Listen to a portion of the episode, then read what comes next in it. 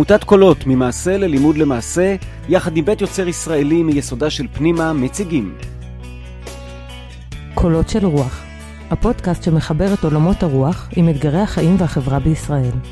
עורך ומגיש, ליאור טל שדה.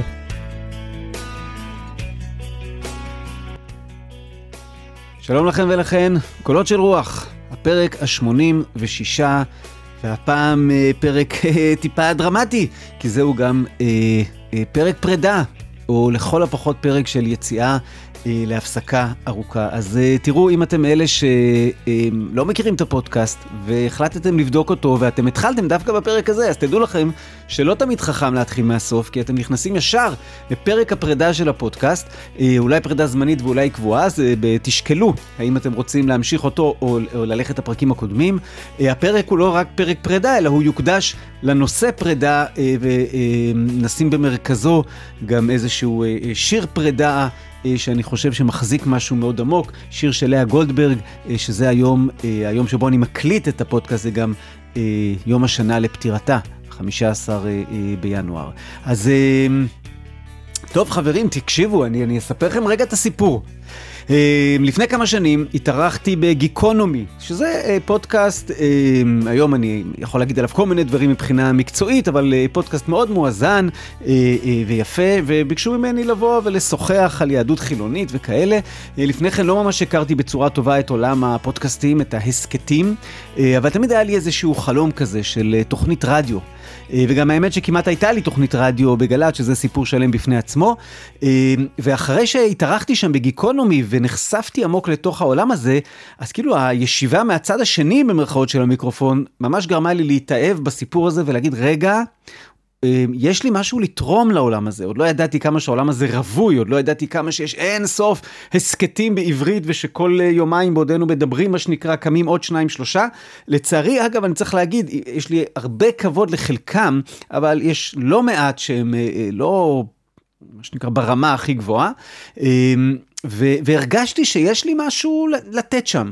אה, ואז אה, אה, העליתי שאלה בפייסבוק, כתבתי, אם אני עכשיו אקליט איזה כמה פרקים על משנתו של אריך פרום, שרבים מכירים את שמו בגלל אומנות האהבה, אבל נדיר שמכירים לעומק את ההגות שלו, האם הייתם מאזינים? האם נראה לכם? אם אתם רוצים שאני אקליט כזה דבר? והיו הרבה מאוד תגובות שאמרו לי, לך על זה, ומאוד נשמח, אז אמרתי, יאללה, הולכים על זה. אה, וניגשתי לקולות, אה, הייתי הסמנכ"ל תוכן של קולות, ואמרתי להם, אה, חברים, יש לי רעיון לעשות פודקאסט, זה יהיה פודקאסט משותף כזה, הוא כאילו 50% שלי אישית, 50% של קולות. אמ, אני, אני אמ, מתכנן בכל מקרה לקנות ציוד וללכת על זה, השאלה אם אתם רוצים שזה יהיה משותף, אה, לעשות את זה גם מה שנקרא על זמן העבודה חלקית וכאלה, וקולות, אה, ונלה המנכ"לית אה, וקולות היו מאוד מאוד בעד, אני זוכר גם שישבנו אז כל המנחים ואמרתי להם, חבר'ה, החלטתי ללכת על זה, אני עושה עכשיו פיילוט, שלושה פרקים על אריך פרום, ומבחינתי אני ממשיך עד שיש 50 פרקים, וכמה קצת ירדו עליי ואמרו לי, תקשיב, תקשיב, תחליט שאתה מתחיל עם חמישה פרקים, אל תתחיל ישר עם מחשבות על 50. חודשים, אבל uh, הייתי קצת משוגע, וזה מה שהכרזתי עם עצמי, וקולות של רוח התחיל אכן בסדרה על אריך פרום, ומאז אני חושב uh, התפתח אחרי, לא זוכר, 20-25 פרקים, גלי צה"ל ביקשו לצרף את הפודקאסט לאתר שלהם ולאפליקציה שלהם, כך שזה הפך להיות גם פודקאסט של גלי צה"ל. Uh, בניתי את הפורמט, החלטתי שזה... זה, אלו יהיו אה, פרקים שרובם הם חלק מסדרות, אבל סדרות קצרות. זאת אומרת, שלושה ארבעה פרקים סביב הוגה או סביב נושא, כשחלק מהפרקים אני אעשה לבד, וחלק מהפרקים אני אעשה עם אורחים. אבל באותה נשימה החלטתי שזה לא יהיה פודקאסט של ראיונות, זה לא יהיה פודקאסט של אה, אני מביא איזשהו מומחה במשהו שאני לא מבין בו ומתחקר אותו, אלא... שמתי לעצמי גבולות, אני הולך לדבר על הדברים שאני מבין בהם, אה, ואם אני, לא, אני מבין רק קצת, אז אני גם אלמד לקראת הפודקאסט, ובאמת האופן שזה קרה מאחורי הקלעים היה שכל פעם שהיה פה אורחת או אורח, אה, אני בעצם שלחתי להם לפני הפרק את ההצעה שלי לתזרים הפרק, כמובן לא הקראנו ולא עשינו בדיוק, אבל את ההצעה שלי לתזרים הפרק, הם הכניסו שיפוצים, אה, וככה רצנו, וככה רצנו בכל 85 הפרקים הקודמים. אה, ועכשיו אנחנו נמצאים בשנת שמיטה. אה, ואני אה, סיימתי את עבודתי בקולות אחרי הרבה שנים, שבחלקם הייתי רק מנחה בקולות, ובחלקם השתלבתי בהנהלה של קולות, ואחרי הרבה שנים והרבה הוקרת תודה והרבה חוויות מדהימות, החלטתי שהגיעה העת לסיים את עבודתי בקולות. בין היתר הצטרפתי כעמית לבית יוצר ישראלי מיסודה של פנימה, והייתה מחשבה אולי למרות שאני מסיים בקולות, להמשיך את הפודקאסט הזה כאיזה שיתוף בין בית יוצר ישראלי לבין uh, קולות, ואכן עשינו סדרה כזאת. Uh, אבל בינתיים השתנו עוד כמה דברים בקריירה שלי, uh, והתחלתי תפקיד של מנכ"ל שותף uh, בארגון נפלא שנקרא המכון הדמוקרטי. זה לא המכון הישראלי לדמוקרטיה, זה מה שהיה פעם המכון לחינוך דמוקרטי. ארגון מקסים אה, די גדול יחסית בתחום, יש לו 80-85 עובדים, יש לו אה, אה, הרבה היסטוריה, הרבה עשייה, המון פרויקטים ברחבי הארץ, ויש לו תרבות ארגונית מיוחדת ומקסימה. בכל מקרה, אני נשבתי בקסמי הארגון הזה, ומתוך אפשרויות שונות שעמדו בפניי, הבנתי שזה מה שאני רוצה לעשות, ולשמחתי גם התקבלתי, והתחלתי את התפקיד הזה, והתפקיד הזה, א', הוא מאוד מאוד שואב, לפחות לפי ההתחלה, וגם אני מרגיש... שפודקאסט שכל כך מזוהה עם קולות, וגם קולות של רוח זה נקרא, כן, זה גם נמצא בטייטל, להמשיך את זה בזמן שאני ממנכ"ל ארגון אחר, נראה שכל דבר טוב צריך רגע להגיע לאיזה או סיום או לפחות הפסקה. אמ, ולכן, אה, לא בלב קל אה, ולא בקלות, החלטתי ללכת אה, על פרידה. אני אספר על זה יותר לקראת סוף הפרק. אה, אבל אני לא אה, הולך לעשות עכשיו אה, פרק שלם שבו אני מקשקש לכם על הפרידה שלי ועל כל מה שהיה פה במשך ה-80 ומשהו פרקים, אלא גם יש נושא לפרק, והנושא הוא פרידה.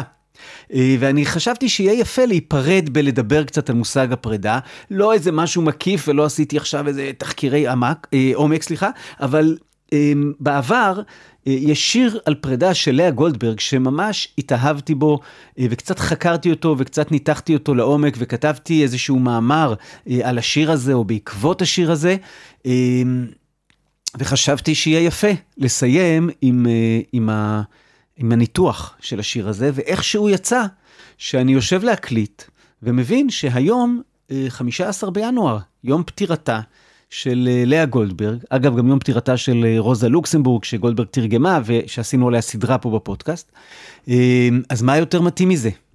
אז אקריא לכם שיר, בסדר? ומשם נמשיך.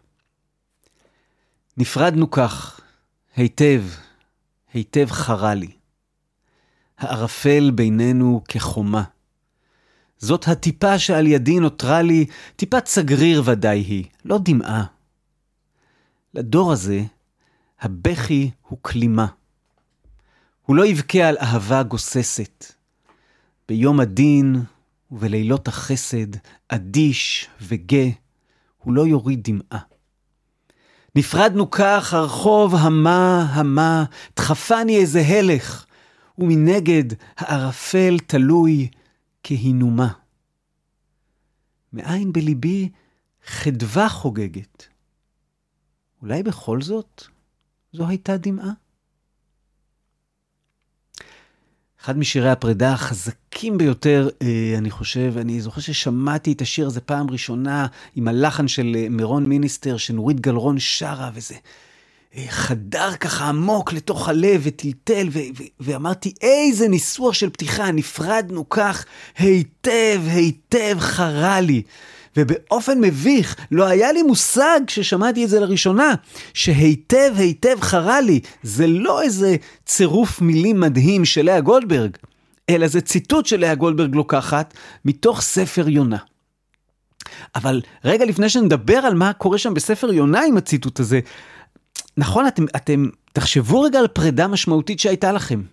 היטב היטב חרה לי, מחזיק כל כך חזק על רגל אחת את, ה, את התחושה האיומה הזאתי, אה, שהרבה פעמים פרידה מביאה איתה. מה קורה שם בספר יונה? בספר יונה, יונה מצטער על זה שאלוהים מרחם על תושבי ננבה ומקבל את תשובתם. למה, למה שיונה יצטער על זה שאיזה יופי אלוהים מקבל את התשובה של אנשי ננבה? כי יונה היה איש של צדק. הוא היה טיפוס שמח, שרודף אחרי הצדק ומחפש את, ה, את האמת הגדולה. ולראות אנשים שהתנהלו בצורה כל כך לא ראויה, פשוט מקבלים סליחה. מבחינתו, זה פגיעה בצדק, הפושעים לא באים על עונשם. יונה מבקר, עם כף, אה, מעדיף, יונה מבקר את יום הדין על לילות החסד. במתח התמידי הזה של בין דין לרחמים, יודעים שאחד העם הסביר ש... אה, אה, דיברנו על זה באחד הפרקים בפודקאסט, שמידת הדין אה, זה לראות את המעשה ולשפוט אותו על פי הספר, על פי הכללים, על פי מה שראוי. מידת הרחמים, כן, החסד, זה המקום שבו אני לא רואה רק את המעשה, אני רואה את העושה. ואני מנסה רגע להבין לליבו ואל מה שעבר עליו, וזה מעורר את החסד ואת הרחמים. אז יונה הוא איש של דין, אלא שאלוהים מבקש ללמד אותו לקח. אז אחרי כל הסיפור שם בספר יונה, אלוהים מצמיח אה, קיקיון שיעשה לו צל ליונה, שיושב שם בשמש הקופחת הנוראית, ואז לוקח אותו ממנו באחת. ואז הוא אומר לו ככה, ויאמר אלוהים אל יונה, היטב חרה לך על הקיקיון? ויאמר, היטב חרה לי עד מוות. ויאמר אדוני, אתה חסת על הקיקיון אשר לא עמלת בו, ולא גידלתו, שבן לילה היה ובן לילה אבד. ואני לא אחוס על לנווה העיר הגדולה, אשר יש בה הרבה משתים עשרה ריבו אדם, אשר לא ידע בין ימינו לשמאלו ובהמה רבה? אלוהים מלמד את יונה לחמול, לחוס. אלוהים מלמד את יונה על המתח של בין דין לחסד, בין נקמה לחיבוק, בין ראיית ערכים וכללים לראיית כאב ודמעה.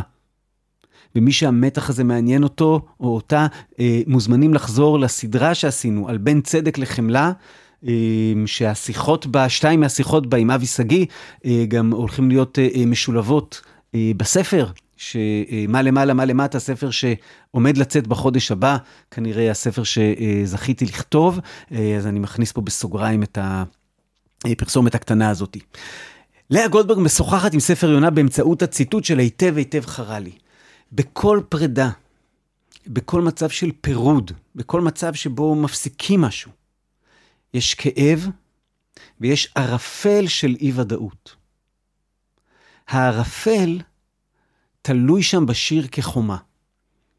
עכשיו, חומה צריך להבין, חומה עושה שני דברים. חומה מצד אחד זה דימוי שלילי.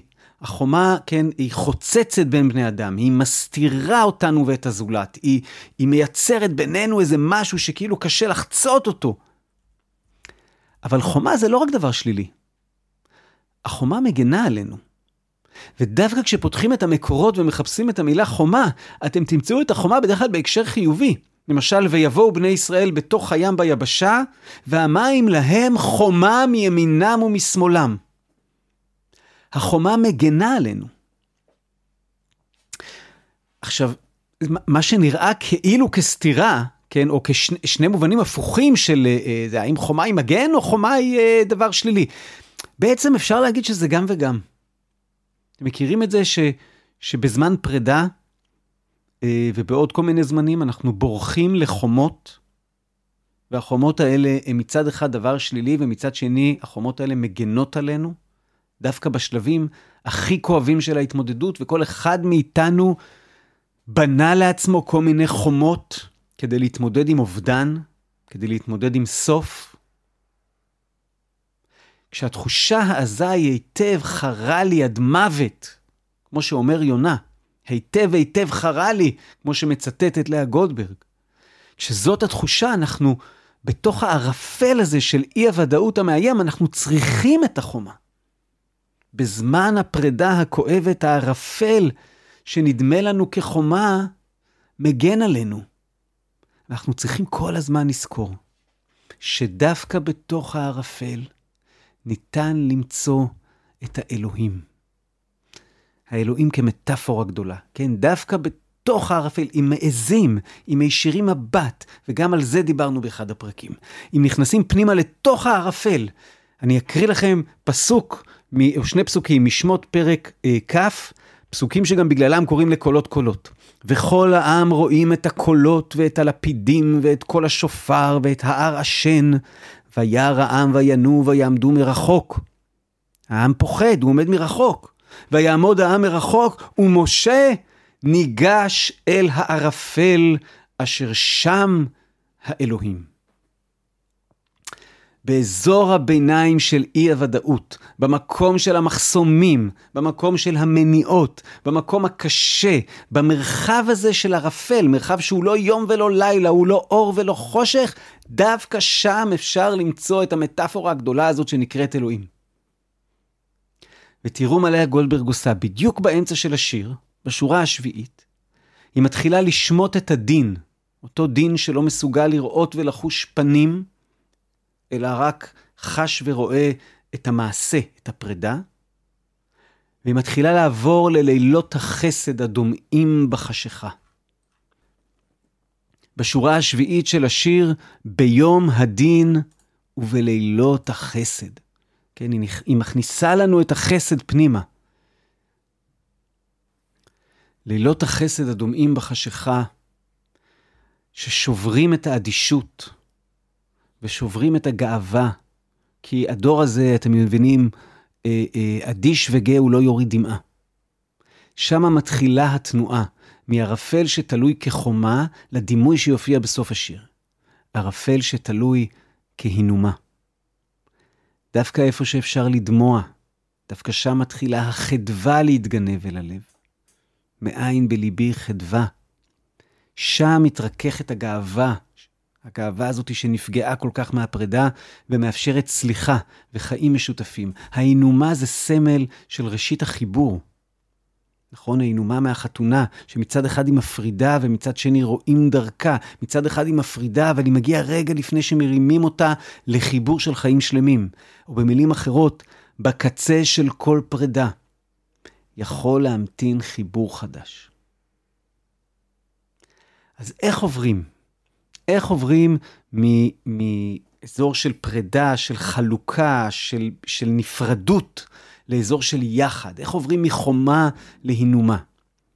אה, אני חושב שזה, באחד ההיבטים של זה, זה נוגע בעוד נושא שעבר כחוט השני לאורך כל הפרקים של הפודקאסט, וזה הנושא של מחלוקת, שמחלוקת, עצם המילה, כן, מלשון חלוקה. אה, היחס למחלוקת יש לו, יכול, יכולות להיות ממש שני, שני היבטים, או, או שתי צורות אה, להתייחס למחלוקת. צורה אחת, עמדה עקרונית אחת כלפי מחלוקת, היא אומרת, מחלוקת זה איום, מחלוקת זה מקור לצרות, מחלוקת זה פוטנציאל לפגיעה בשלום בין אנשים. אוי לנו ממחלוקת, צריך לנסות להתרחק ממחלוקת. מחלוקת היא דבר קשה. כמו שאמר רבן גמליאל, שלא ירבו מחלוקות בישראל, צריך לדלג מעל המחלוקת, צריך לחמוק מהסיטואציה של מחלוקת. אז נקודת המוצא של רבים היא שמחלוקת היא דבר שלילי, שצריך לצמצם אותו ככל הניתן. אבל יש פרספקטיבה אחרת, עמדה שנייה כלפי מחלוקת, וזאת עמדה שרואה במחלוקת הזדמנות. כפי שדיברנו הרבה כשעסקנו ב, אה, בעיקר בפילוסופיה דיאלוגית, אה, בפרקים על בובר ועל לוינס ועל רוזנצוויג וכן הלאה, מחלוקת יכולה להיות מקור לצמיחה, היא יכולה להיות פוטנציאל. אה, דווקא דרך המחלוקת אנחנו יכולים להעמיק את הקשר בינינו. המחלוקת יכולה להיות חלק מחיבור. המחלוקת יכולה להיות חלק מהפריית המחשבה. המחלוקת יכולה להיות אזור שדרכו אני צומח, כל עוד המחלוקת היא מתחילה דיאלוג, והיא לא נשארת רק כ, אה, כדבר שמפריד,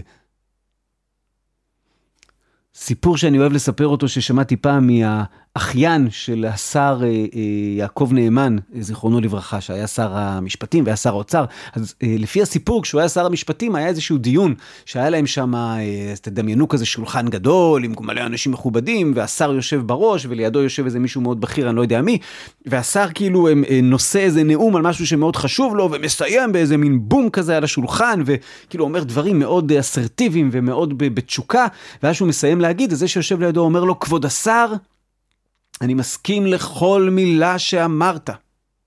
אז אומר לו השר, אם כך, מישהו משנינו מיותר כאן. אם אין מחלוקת, אין סיעור מוחין ואין סיעור לבבות.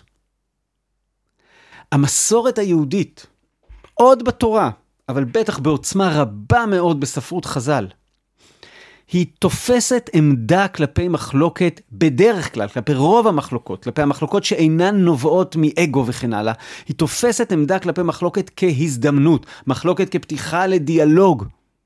בתלמוד יש 2,711 דפים, יהיה לכם קשה מאוד בתוך 2,711 דפים למצוא דף בלי מחלוקת. גם במחשבה הפילוסופית, שמתפתחת ו- וככה, מה שנקרא, פורצת בעוצמות בימים של סוקרטס, כן? אנחנו רואים ש- שאפלטון כותב את, ה- את הדברים, את, את uh, השיחות של סוקרטס כדיאלוג שמבוסס על מחלוקת, עד כדי שסוקרטס בכוונה מכניס מחלוקות, בכוונה אומר את האיפכא מסתברא. זאת עמדה פלורליסטית, בגלל שהיא רואה ערך בקיום של כמה עמדות.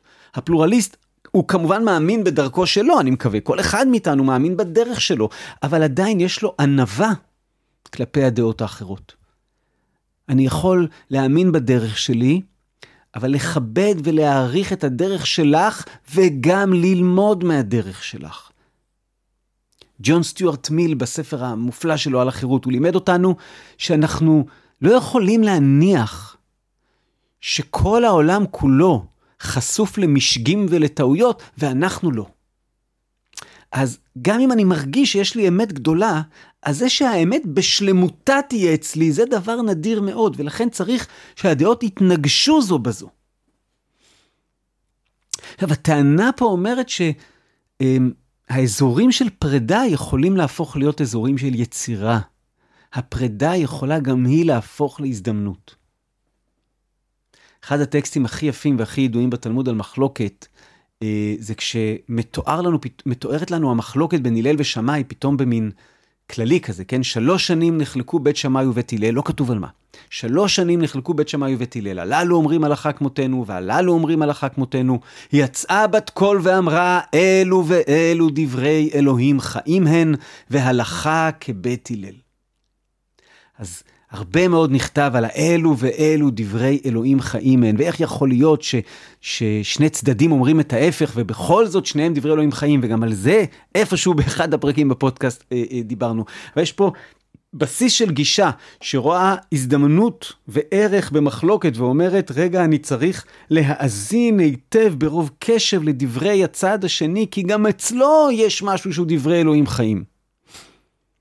יש משהו כנראה, גם אם אני מאמין שאני צודק, יש משהו שמסתתר גם בדברים שלו. אבל תשאלו רגע, אם אלו ואלו דברי אלוהים חיים, אז למה הלכה כבית הלל? אז הגמרא שואלת שם בדיוק את השאלה הזאת, וכי מאחר שאלו ואלו דברי אלוהים חיים, מפני מה זכו בית הלל לקבוע הלכה כמותן? והתשובה זה, מפני שנוחין ועלובין היו, ושונין דבריהם ודברי בית שמאי, ולא עוד, אלא שמקדימין דברי בית שמאי לדבריהם. למה הלכה כבית הלל?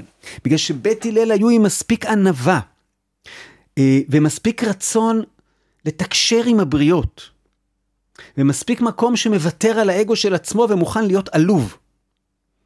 כדי שכשהם לומדים ומלמדים, הם, הם קודם כל שואלים מה חושב היריב, ולומדים לעומק את דברי בית שמאי, הם מקדימים את דברי בית שמאי לדבריהם, ואחרי זה הם אומרים את דבריהם. והדבר הזה מאפשר להם לא רק טקטיקה של כאילו, אלא מאפשר להם באמת לבחון את הדברים של בית שמאי.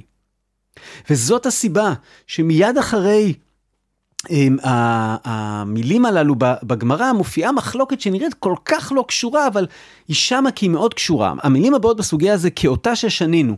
עכשיו, תהיו איתי, זו מחלוקת שנראית לא רלוונטית. מי שהיה ראשו ורובו בסוכה ושולחנו בתוך הבית, בית שמאי פוסלין ובית הלל מכשירין. איך הם פתאום הביאו את זה? מה הקשר לסוכות? כן, מתארים סיטואציה, מישהו שיושב, נמצא רובו בתוך הסוכה, אבל השולחן שלו נכנס כזה לתוך הבית, דמיינו, כן, סוכת חצר כזאת או סוכת מרפסת, השולחן נכנס לתוך הבית והוא בעצם חלקית בתוך הסוכה. ובית שמאי פוסלים את זה, אומרים זה לא טוב, ובית הלל מכשירים. למה דווקא מביאים פה את המחלוקת הזאת ואיך זה קשור? רגע. ואז בית הלל רוצים להוכיח שהם צודקים. אז בית הלל אומרים להם, תגידו, אתם לא מכירים את הסיפור שהזקנים שלכם והזקנים שלנו ביקרו את רבי יוחנן בן החורנית ומצאו אותו יושב בדיוק ככה. ראשו ורובו בסוכה ושולחנו בתוך הבית. מה הם מנסים להגיד? הם מנסים להגיד, אם מישהו כמו רבי יוחנן בן החורנית ישב ככה, והזקנים שלכם ושלנו ביקרו אותו ביחד, כנראה זה בסדר. מה בית שמאי עונים להם? בית שמאי אומרים, תגידו, אתם בסדר? מה אתם מביאים ראייה מהסיפור הזה? אתם לא מכירים את סוף הסיפור. סוף הסיפור הוא שהזקנים שלכם והזקנים שלנו אמרו לו, אם כך היית נוהג, לא קיימת מצוות סוכה מימיך. זאת אומרת, בית שמאי אומרים, חבר'ה, זה, הסוף הוא שונה לגמרי. הסוף הוא שהם הלכו אליו הביתה, ראו אותו יושב ככה בסוכה, ואמרו לו, זה לא בסדר. ועוד אמרו לו את זה בשפה גסה, אם ככה היית נוהג, לא קיימת מצוות סוכה מימיך. בית הלל לא עונים. ככה נגמר הסיפור שם. למה הם לא עונים? אני רוצה להציע שהם לא ענו, כי הם היו דיאלוגים, וכשנתנו להם עכשיו הם, טענה חזקה, הם היו צריכים ללכת לבדוק אותה. הייתה בהם מספיק ענווה כדי לא להגיד, חבר'ה, חבר'ה, יצא בת קול, הלכה כמותי, כן? זוזו לי מה... אלא הם הלכו לבדוק את עצמם. ובסופו של דבר הם הבינו שהם טועים. ואכן אם תפתחו את ההלכה, אתם תגלו שמי שיושב ראשו ורובו בסוכה ושולחנו בתוך הבית, פסול. ומלמד אותנו שטיינזלד שהודו להם בית הלל בכך, ואם תפתחו בתלמוד הירושלמי, אתם תגלו בתלמוד הירושלמי את אותו, את אותו המחלוקת, את אותו סיפור, כשבסוף בית הלל חוזרים בהם. עכשיו תראו את היופי. כיצד מנסים להמחיש לנו שהלכה כבית הלל, מביאים לנו סיפור שבו הם חזרו בהם והלכה כבית שמאי. למה? כדי להגיד, אנחנו רוצים שההלכה תהיה אחרי מי שמסוגל לחזור בו, אחרי מי שמסוגל לוותר על האגו שלו ולהגיד, טעיתי. וזה נקרא נוחין ועלובין. ההלכה הולכת אחרי מי שיודע להקשיב לאחר, ללמוד ממנו, וכשצריך אז גם להודות בטעויות ולשנות את דעתו. זו דוגמה עמוקה מאוד של דיאלוג. לא אוסף של מונולוגים עם הקשבה מדומה, אלא למידה וצמיחה מתוך שיח, מתוך מחלוקת. לא להתווכח כדי לנצח בוויכוח ולהיות טוב יותר בדיבייט, אלא להתווכח מתוך מקום של הקשבה, הקשבה דרך הלב ולא רק דרך האגו. כן, ניסח את זה רבי אלעזר בן עזריה במקום אחר שהוא אמר, עשה אוזנך כאפרכסת, וקנה לך לב מבין. לשמוע את דברי מטמאים ואת דברי מטהרים, את דברי אוסרין ואת דברי מתירין, את דברי פוסלין ואת דברי מכשירין. עשה אוזנך כאפרכסת וקנה לך לב מבין. זאת מחלוקת דיאלוגית. זאת מחלוקת שהיא כבר לא מסמלת חלוקה ופירוד, אלא היא מובילה לחיבור וצמיחה. אני ניסיתי, ניסיתי במהלך הפודקאסט להביא הרבה מאוד מחלוקות וכיוונים שונים של מחשבה, ובכל סדרה לא להיות רק עם תפיסה אחת, אלא, אלא לנסות להביא תפיסות מסוגים שונים. ואם סדרה אחת הביאה תפיסה מסוג אחד, אז אחרי זה הבאתי סדרה אחרת. כן? עשינו סדרה על, על צדק חברתי עם כמה, עם כמה תפיסות, ואחרי זה עשינו סדרה על אלטרנטיבות לצדק, כן? צורות מחשבה שהן לא דרך הצדק. היה לי איזשהו ניסיון, אני לא יודע אם הצלחתי, אני מקווה, אה, שהפודקאסט הזה יהיה מרחב של מחלוקות דיאלוגיות.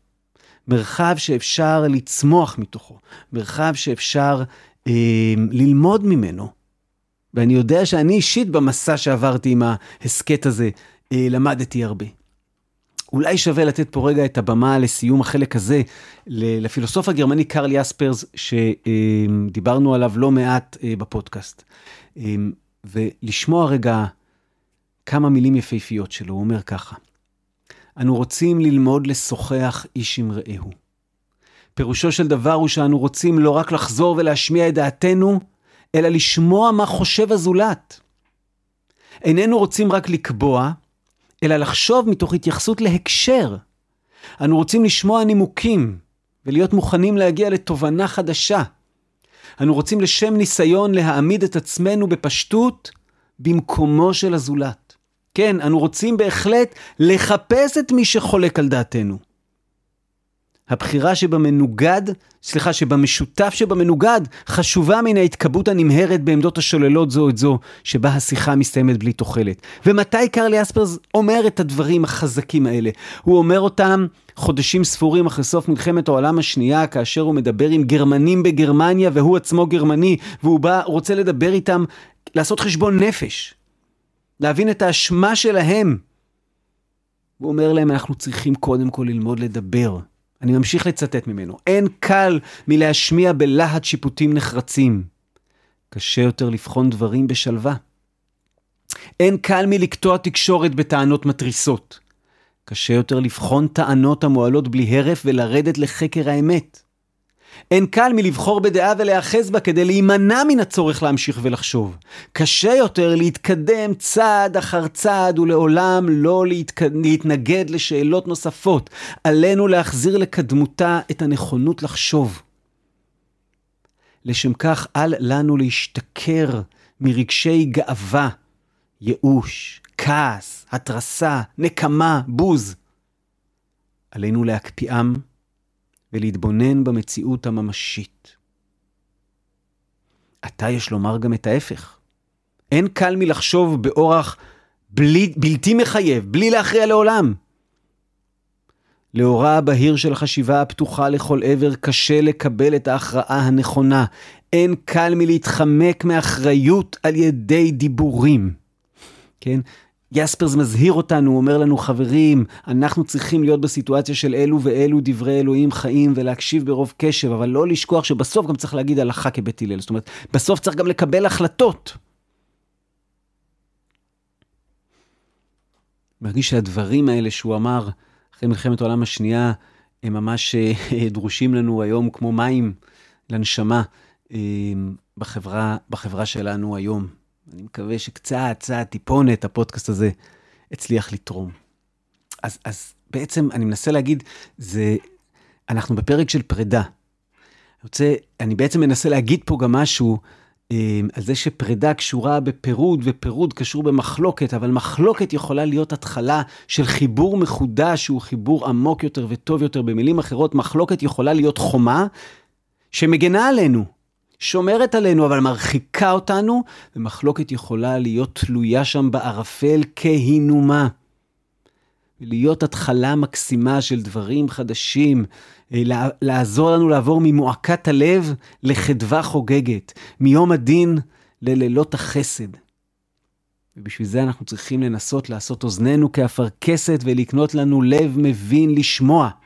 והלוואי, הלוואי, שהיו רבים ושיהיו רבים שהאזינו ויאזינו לכל 86 הפרקים של הפודקאסט, מתוך התכוונות פנימית של לעשות אוזנינו כאפרכסת ולקנות לנו לב מבין, מתוך התכוונות פנימית שניסיתי כל כך להיות בה ובוודאי נכשלתי פעמים רבות, אבל התכוונות פנימית של אלו ואלו דברי אלוהים חיים. מי יודע. אה, תקשיבו, פרידה זה דבר עצוב גם, ועל פרידה גם צריך לבכות. ופרידה לפעמים מרגישה כמו היטב היטב חרה לי, כדי שבסוף היא תגיע אה, למצב של אה, אה, חדווה חוגגת. צריך לעשות דרך. אה, סופים יוצרים סיכומים, סופים יוצרים, אה, יוצרים סופים, אבל מתוך המוות, מתוך הסוף, בוקעות לידות. סוף והתחלה תמיד משמשים בערבוביה, כן? בכל סיום יש התחלה חדשה, ובאופק של כל התחלה, אנחנו יודעים, גם מונח לו שם הסוף.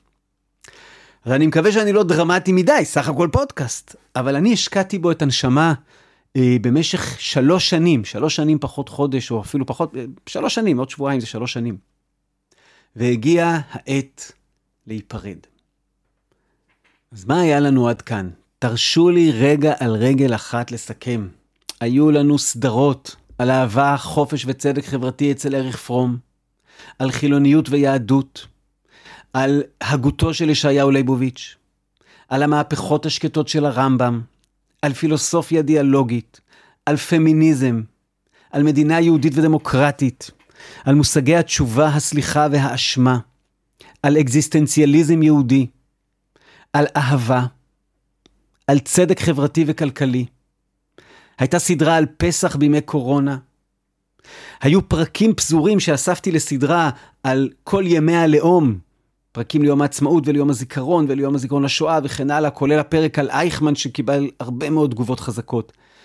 היה לנו סדרה על חלופות למושג הצדק. הייתה הסדרה על רוזה האדומה.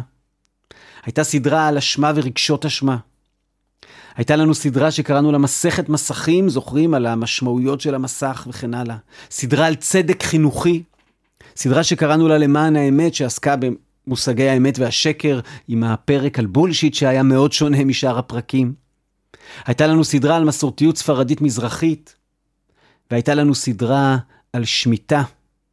ולבסוף, לבסוף, הסדרה האחרונה על אחד העם פינת, שבה בחנו את אחד העם מול אה, הרצל ומול ברדיצ'בסקי. וגם היו פרקים בודדים כאלה, לא בתוך סדרות שהיו פזורים להם. ו... אם אתם תוהים איפה הוקלטו הפרקים, אז אני רוצה להגיד לכם שהפודקאסט הזה היה לא רק טיול אינטלקטואלי, הוא היה גם טיול בארץ, טיול דה פקטו, כי עם ציוד הפודקאסט פשוט הגעתי להמון מקומות והקלטתי בהרבה מאוד ערים אה, מירושלים ורמת גן ותל אביב, ובאמת הייתי בהרבה מאוד מקומות, וגם היינו במקומות מוזרים וקטנים וכאילו שבכלל לא מקליטים בהם, ישבתי והקלטתי פרק ליד אה, אה, נחל הירקון ופרק בירוחם ופרק בשדה בוקר מול הנוף. הנוף שם, והיו פרקים שהוקלטו בגניגר. בקיצור, אה, פחות או יותר טיילתי בכל ישראל עם המיקרופון הזה, אה, וחוץ מזה שפגשתי מקומות יפהפיים, פגשתי אנשים מקסימים.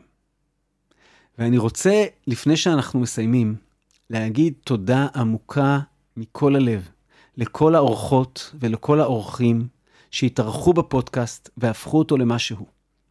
היה לנו פה 86 פרקים, חלקם עשיתי לבד, וחלקם היו עם אורחים. היו אורחים שהיו פה ארבע פעמים, שלוש פעמים, פעמיים, והיו אורחים שהיו פעם אחת. סך הכל היו פה 42 נשים וגברים נפלאים.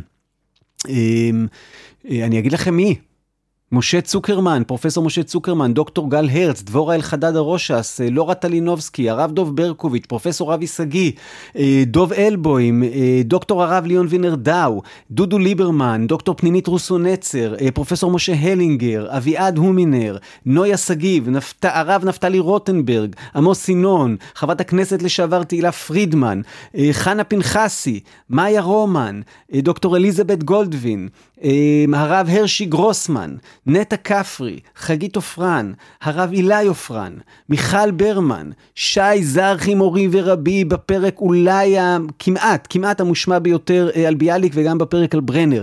אגב, הפרקים המושמעים ביותר היו על לייבוביץ', על פרום, ועל ביאליק, זה מעניין. אה, וגם הפרק עם פנינית רוסו נצר על משמעות הושמע מאוד. גם תידר גוטמן הייתה פה, גם השר לשעבר מיכאל ביטון, גם נובה דובל, גם נועם אורן, גם רגב בן דוד, אה, גם דוד ביטון, אח של מיכאל ביטון, דוקטור דוד ביטון, גם יפה בניה. גם אופיר טובול, גם ירון גולום חברי הטוב, גם דוקטור תהילה שוורץ אלטשולר, פרופסור יוסי דהן, אילנה ביטון, אשתו של מיכאל ביטון, אירינה גריצ'בסקיה, אה, רוחמה וייס, דוקטור רוחמה וייס, אה, הרב תמיר ניר, אה, הרב השר החינוך לשעבר שי פירון, הרב דוקטור יצחק בן דוד, כל האנשים האלה היו פה בפודקאסט ואני רוצה להגיד לכולם בשלב הזה של הפרידה, גם אם היא פרידה זמנית, גם אם זה בסוף יהיה רק יציאה להפסקה ארוכה, תודה.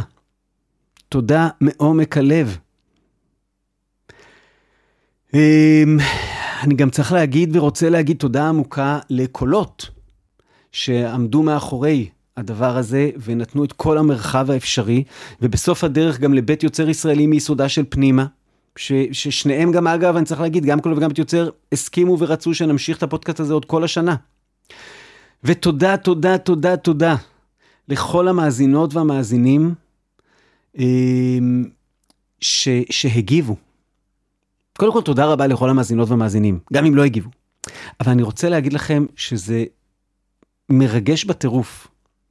כמות התגובות הבאמת אה, נוגעות ללב אה, שקיבלתי על הפודקאסט, אה, הרבה מאוד מהאנשים שאני לא מכיר ולא יודע מי הם, שאיכשהו מצאו את המייל, מצאו את הוואטסאפ, מצאו, כתבו לי בפייסבוק, היה, והיה חשוב להם להגיד, עכשיו אני לא יכול להקריא פה את כל התגובות, כי זה לשמחתי באמת הרבה מאוד, אבל ברשותכם, הנה כמה מהתגובות ש, שנגעו לליבי.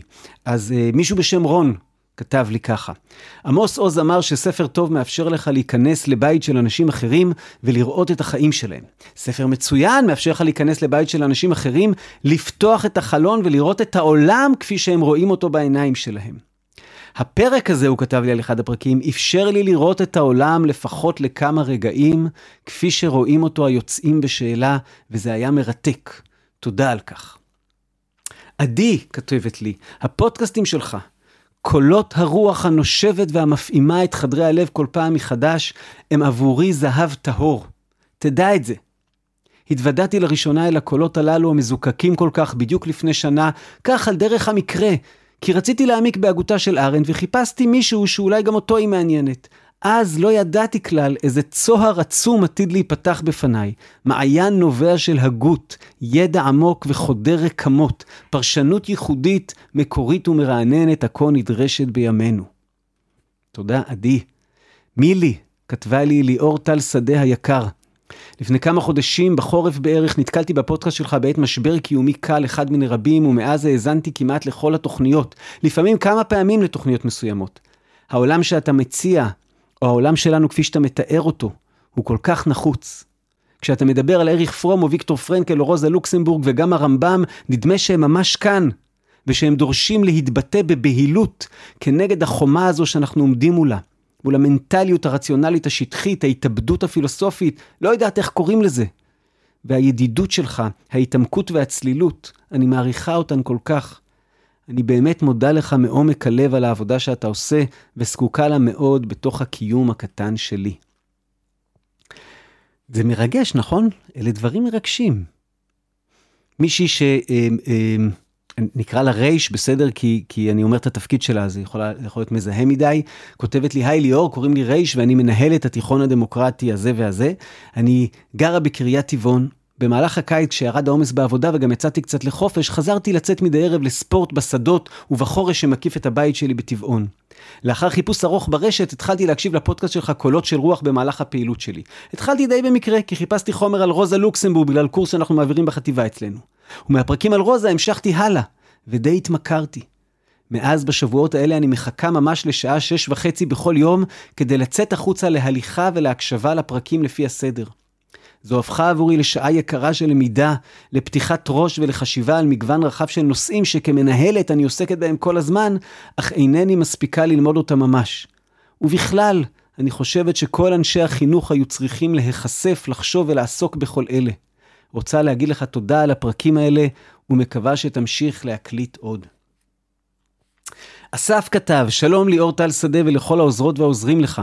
הפודקאסט שלכם יותר ממדהים, כל כך תרבותי, אינטליגנטי, תורם ידע עצום וכל כך מעניין. שמעתי עד עכשיו כעשרה הסכתים וזה ממש העשיר את חיי. אני גמלאי ומקשיב להרבה הסכתים טובים אחרים, אבל שלכם, מהטובים ביותר. תודה רבה לכם. ועוד ועוד, אה, אה, אה, חמי, דוקטור חמי כותב לי, בפרט אני רוצה לשבח אותך על שלל היבטים ותכונות. בחירת הנושאים של כל סדרה ושל כל פרק בסדרה, על התכנים הנוספים, הקלטות, שירים, מדרשים, גמרות, על בחירת הדוברים האורחים, על אופן הצגת הנושאים. הדיון נעשה באופן אוהד וקשוב לתפיסת העולם שהוצגה, אך גם ביקורתי. הדיון היה מעמיק ומקיף, אך תמציתי ונוח להקשבה והבנה.